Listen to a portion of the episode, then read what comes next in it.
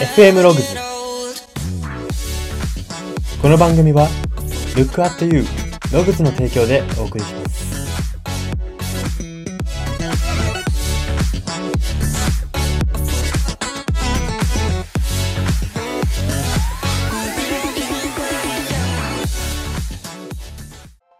どうも。オンライン英会話をやっているんですけれどもその中で一回アフリカ人の方と喋った時に、アフリカ人の方の英語が聞き取りにくいなと、えー、ちょっと困ったんですけれども、そこから気づいてみれば1週間で6回ぐらい続けてアフリカの方と話していて、なんか自分逆境好きなんだなと改めて感じた人材エージェント Y です。この番組は生きる自己啓発書と呼ばれる Y があなたの人生観にささやかな変化を日々与えていこうという番組です。これは取り入れたいと思うものがあったら取り入れる、そんな感覚で聞いていただければと思います。さて、今回は曲考察のコーナーです。今回特集するのが、松任谷由実さんの優しさに包まれたならという楽曲です。はい。えー、この楽曲もですね、あこの楽曲もじゃないですね。この楽曲はですね、すごく、えー、あの、幅広い方々、幅広い年代の方からカバーをされている楽曲でありましてですね、この楽曲自体はですね、松任谷由実さんの3枚目のシングルとして、出された楽曲になっておりまして、リリースの年はですね、今から、うんと約45年前ですね。1974年リリースの楽曲なんですけれども、今もなお根強い人気を誇ってている楽曲でありますし、おそらくこのラジオの放送時点でも何かしら CM に使われているような印象があるんですが、まあ、そんな、えー、時代を超えて愛されている、えー、優しさというものにフォーカスしたこの楽曲を特集していきたいと思います。では最初に歌詞から読み取れるメッセージを読み解いていきます。ポイント歌詞大きく3つあります。1つ目です。小さい頃は神様がいて、不思議に夢を叶えてくれたという歌詞です。はい。まあ、ここは、この楽曲の流行りの部分で、この楽曲で、ああ、なるほど、あの曲かって、えー、気づいた方もいるかなというふうに思うんですけれども、えー、小さい頃は神様がいて不思議に夢を叶えてくれた、えー、自分の小さい頃の話ですね。うんこれは大人目線で主人公が歌ってる楽曲になっていて、まあ、その、その上で小さい頃を振り返って神様がいたんだっていうことを言ってるんですけれども、結論としてはこれいないんですよ。神様。いないんです。いないって分かってわざと言ってるんです、これは。ここで言う神様っていうのは何の代名詞なのかというと、ワクワクを見つけ、前にワクワクを見つけて前のめりに生きるための情報を拾う。小さい頃の自分は持っていた視点のことなんですね。小さい頃ってみんなすごいいいアンテナが立ってるじゃないですか。いや、というか、い何歳でも立ってる人は立ってるんですけれども、どこかで、こう、それを、なんていうんですかね、求められなくなったりだとか、うんあんまその視点を持っていても、例えばですけれども、仕事にならないとか、そういうことでなんかこう、どの視点を捨ててしまうんですよね。なんか、ただ生きるための視点だけを取り、あなんか、取って、えー、生きていってしまうようになりがちなんですよ。その上でこの小さい頃の人が、人が小さい頃誰しも持っている視点、そのワクワクとか、前のめりのための情報を集めるこの好奇心の視点ですね。好奇心の目。この自分が小さい頃に持っていた目のことを神様と言ってるわけですね。だ言い換えるならば小さい頃はワクワクする視点、好奇心の目があって不思議に夢を叶えてくれたと。つまりここから言えることっていうのは好奇心が夢を叶えるんですね。好奇心を持っていると自然とサポートが集まったりだとか、自然と運がついてきたりだとか、まあ自然と自分も前のめりになれたりだとか、えー、不思議に夢が叶っていくんですね。そういう体験皆さんもありますかね？なんかこう自分がただただ夢中になってたらなんかどんどんサポートがついてきて、なんかこう盛り上がっていったというか自分の夢が盛り上がってたとか、例えば夢が叶ったとか、えー、そういうこと、えー、皆さんにもあるのか、えー、わからないですけれども、えー、小さい頃っていうのはみんなそういう視点を持っているものですし、それが、えー、神様という、えー、ちょっとわかりやすく、えー、なんかこう、いかにも不思議に夢を叶えてくれる感じゃないですか。神様ってこう、なんか形のつかめないもので、不思議でスピリチュアルなものじゃないですか。まあ、その、えー、代表として、えー、松任谷由実さんが選んだのが神様という単語なだけであって、これは結論としては神様はいないという歌詞になっております。はい。では歌詞二つ目です。心の奥にしまい忘れた大切な箱、開く時は今という歌詞です。はい。えー、ここの描写ではですね、えー、イメージしてほしいのが、心とさらに心の奥、この二つの枠組みというか、心にも部屋があるっていうイメージで考えてください。えー、小さい頃は思ったことをこう口にしたりだとか、やりたいやりたいってこう動いたりしてたのが、それをだんだん心にしまうようになって、さらに心にも置いておく必要ないなと思って、だんだん心の奥に葬り去ってしまうようになっていくわけですね。大人になるとだんだんとそういう好奇心の目とかっていうもので、これは、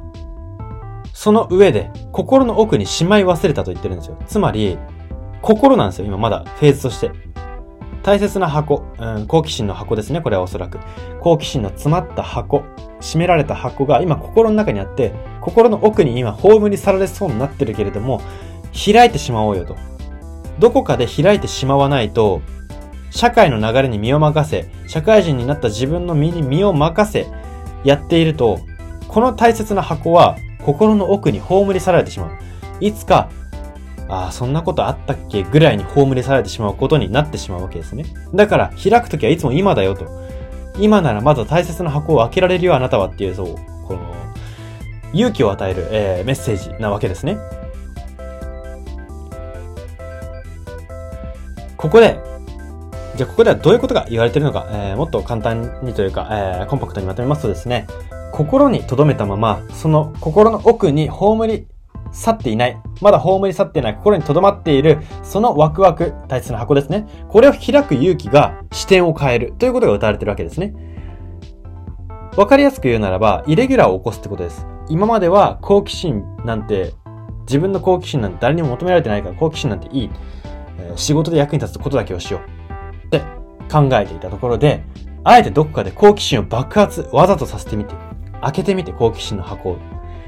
で、好奇心の箱を開けてしまったら、もう止められないわけですね。その好奇心の箱を開けた、好奇心に基づいた行動をとって、まあ、会社の人、コミュニティの人、部活の人、サークルの人に、こう、反応も受けるわけですし、でももう、開いちゃったらもう止められないわけじゃないですか。もう自分も責任を負うしかないので、責任って言うとちょっと重いですけれども。まあそうやって意図的に自分の殻を破るっていうとちょっと違いますけれども、イメージをこう、好奇心で壊しに行く。壊すことで周りの対応が変わって、周りの対応が変わると自分の視点も変わるわけじゃないですか。なので、あ好奇心の、うん、好奇心に基づいた、えー、物事の見方をしていきましょうなんていう、こう、ビジネス本だったり、自己啓発本もありますけれども、あれはちょっと乱暴ですよね。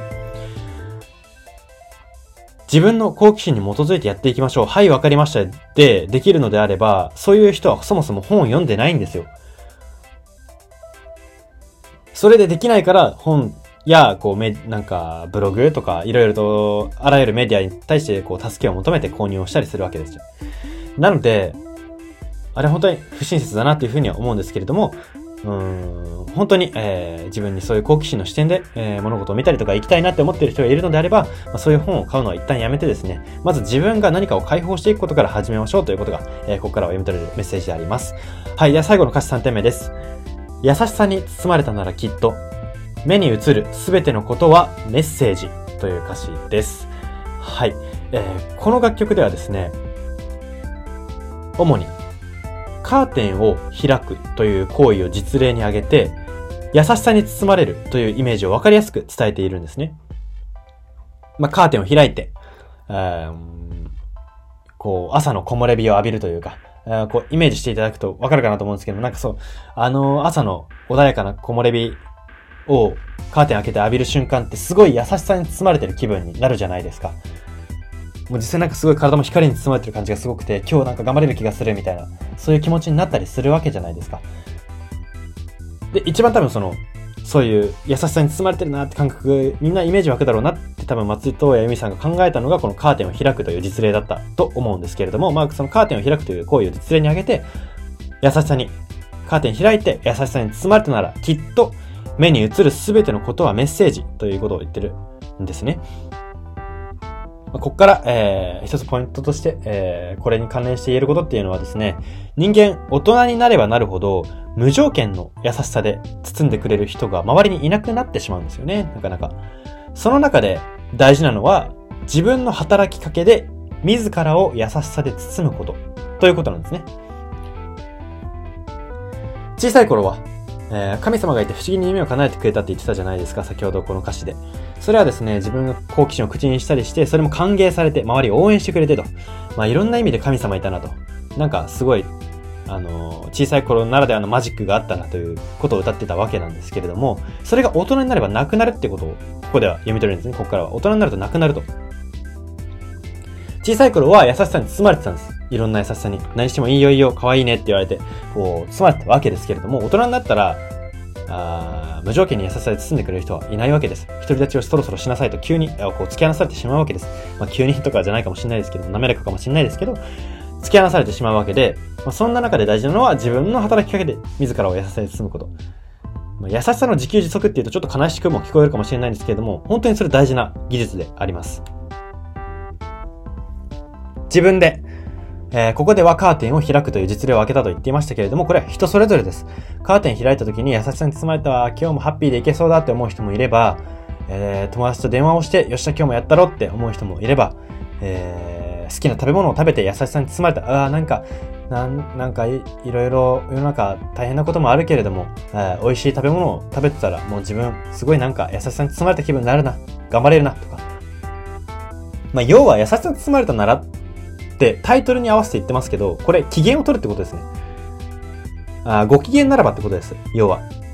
優しさに包まれたならっていうのは、言い換えるとご機嫌ならってことです。あなたがご機嫌なら。きっと目に映るすべてのことはメッセージ。ということなんですね。機嫌が良かったら、いつもは、うーん、なんか、例えばわかんないですけれども、えー、街で話しかけてくるおじ、出勤の時に話しかけてくるおじちゃんがいて、あおじちゃんめんどくさいなと思ってても、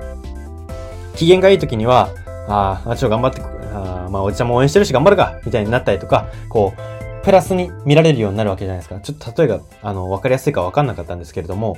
えー、まあ、そんな感じで、普段、えー、それはちょっといらないなとか、えー、意味ないとかって思ってることに対して、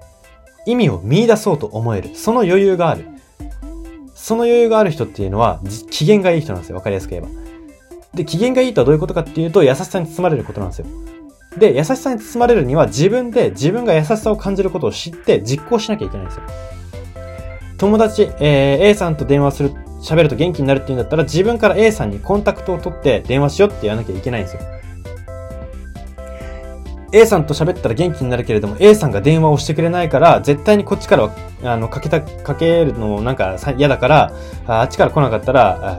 諦めるっていうのはもったいないってことですね。もったいないというかあ優しさに包まれるためには、えー、ちょっと遠回りな、あの、技であるというふうに言えます。はい。まあそんな感じで、えー、ご機嫌が大事ですよということで、歌詞から読み取れるメッセージをここまでにして、ここからは人生観、キャリア観に転用するとどういうことが言えるのか、その考え方のポイントを大きく3つご紹介していきたいと思います。1つ目です。人生を変え、人生を決めているのは全て自らの視点であるということです。目ですね、視点。はい。えー、人生を変え自分を、人生を決めているのは、あなんか自分の決断だとか、育ってきた環境だとか、うん、なんかいろいろとあるわけ、説があるじゃないですか。えー、自分の、なんかその、なんていうんですかね、自分の決断が決めてるみたいなことを言う人もいますよね。人生を変えるのは自分の決断だみたいな。でもそれってちょっと乱暴で、もっと言うと、決断のためには視点が必要なんですよ。ポジティブな視点持てているかと、面白い、うん、何か物事を面白がる視点を持てているかと、えー、それを楽しめる視点を持てているかと、この視点次第で未来って決まってるんですよ。まあその何て言うんですかね、人生幸せになる方法、えー、幸せとは何なのかみたいなことは、いつの時代も言われていることであります。えー、恋人と仲がいいこと、え、友人とワイワイすること、えお金持ちになること、いろいろとあると思いますけれども、結局、どれを手にするにしても視点がしっかりしてない人は、あしっかりしてないといけないんですね。視点がしっかりしてることが大前提です。優れ、視点がしっかりしていて、優れた視点を持っていて、優れた視点で行う決断だから、いい人生になるわけです。視点を調整しないままに、闇雲に決断をしても人生は好転はしないんですね。ここを履き違えてしまうと、えー、視点を調整しないまま、ピントを合わせないまま、決断、決断、決断、決断をすれば何か人生が変わるらしいと、えー、こうやってしまうことになってしまってですね、結局、その決断決断決断って無理やり視点も調整しないまま、自分らしさも見出せないままやってしまうとですね、いろいろと、あこう行き着いた先でですね、結局自分って何者だっけわかんない。誰か助けて、もう誰かについていくからもう、もう自分の人生どうとでもしてくれと、こう、まあ大げさかもしれないですけども、本当にそうなり得るっていうことなんですね。なので、ここから言えることっていうのは、えー、自分の視点を調整しましょうということと、えー、まあ、何かこう物事がうまくいかないなとか、えー、なんか、なんで自分ばっかりとかって思った時には、え、自分の視点は、え、最高水準に保たれているかと、え、自問してみることが大切なのではないかというメッセージが読めると思います。はい。では、ポイント二つ目です。どんな人間も生きている以上は確実に何か希望は持てているということです。まあ、これはですね、このラジオで、え、たびたび触れていることでありますので、まあ、簡単に、えー、喋りますけれども、えー、どんな人間も生きている以上は確実に何か希望を持っているっていうのは本当にこれ絶対的なことなんですね。どんなにネガティブな人でも、どんなに保守的な人でも、何か希望を持っている、えー、何か変わることを望んでいる、何か新しい世界が見れることを望んでいる、から生きているわけです。会社でもそうですよね。かまあ、会社はでも稀にこう、まあでも今はいなくなってきてると思います。今は年功序列とかもなくなってきていて、えー、よりこういう働き方をしてる人が増えていいなと思ってるんですけれども、仕事も、あ現代はそうだと思うんです。何か、こう、好奇心、新しいことをこの会社にいたら知れるんじゃないか、学べるんじゃないか、成長できるんじゃないか、何か希望が手に入るんじゃないか、そういう思いがあるから会社にいるわけで、そういう思いがなくなった人はどんどん転職する、そんな時代になりつつあると思います。えー、これは本当に素晴らしい流れですね。なぜなら、人間はその希望を持っていないとき、希望を持っていないってイコールもう、もうニアリーイコール死なんですよね、もう。えー、なんかあんまり死を取り上げるのも良くないのかもしれないですけれども、やはり、こう自分、自らの手で命を絶ってしまう方っていうのは、あ日本は世界でもトップレベルに多いと言われていますけれども、こういう方はなんでなのかっていうと、やっぱ根本としては希望がなくなることなんですよね。この現世に。現世に希望がないっていうことを自分の中で証明できてしまうと、そういう行為に至ってしまうわけなんですね。それと同じです。会社でも学びたいこと、増やしたいこと、アップデートしたいこと、自分がないのにいるっていうのは、えー、ちょっとやっぱおかしい状態なんですね。本当に。それは会社の中で生きていると言えるのかと、えー、ちょっと疑問が、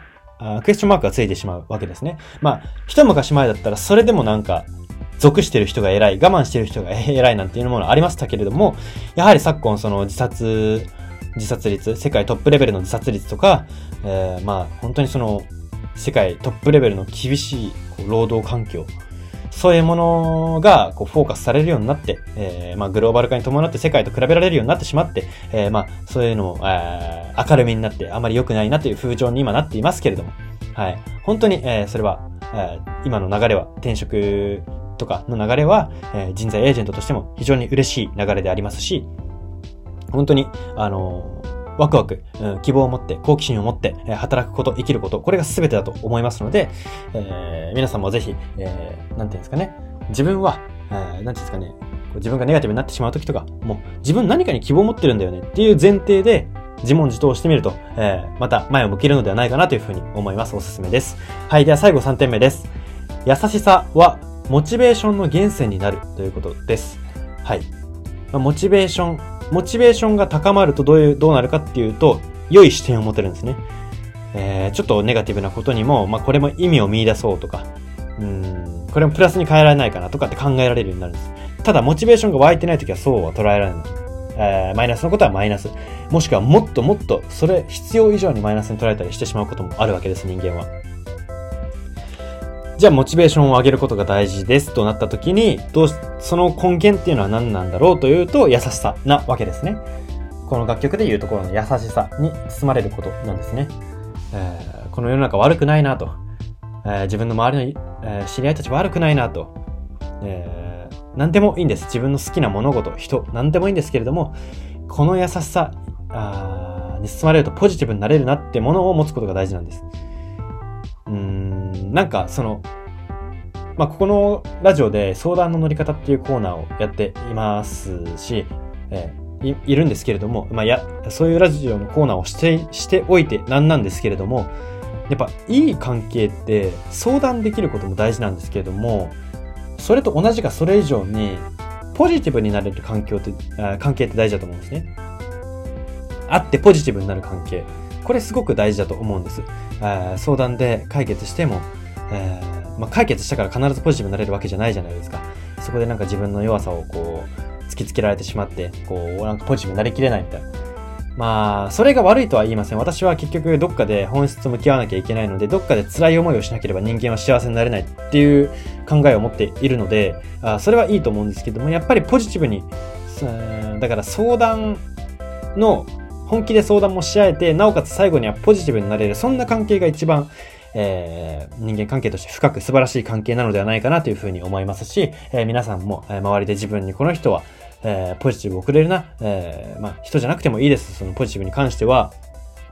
うん、この食べ物食べると、え、これ見、え、映画見に行くと、とか、え、自然に触れるととか、何でもいいんですけれども、自分ポジティブになれるな、え、なんか、こう、優しい気持ちになれるな、ポジティブに物事を見たくなるなって思えるものを大切にしてほしいと、はい、思います。はい、そんな感じで今回は以上になります。今回は曲考察のコーナーで、松任谷由実さんの優しさに包まれたならという楽曲を特集しました。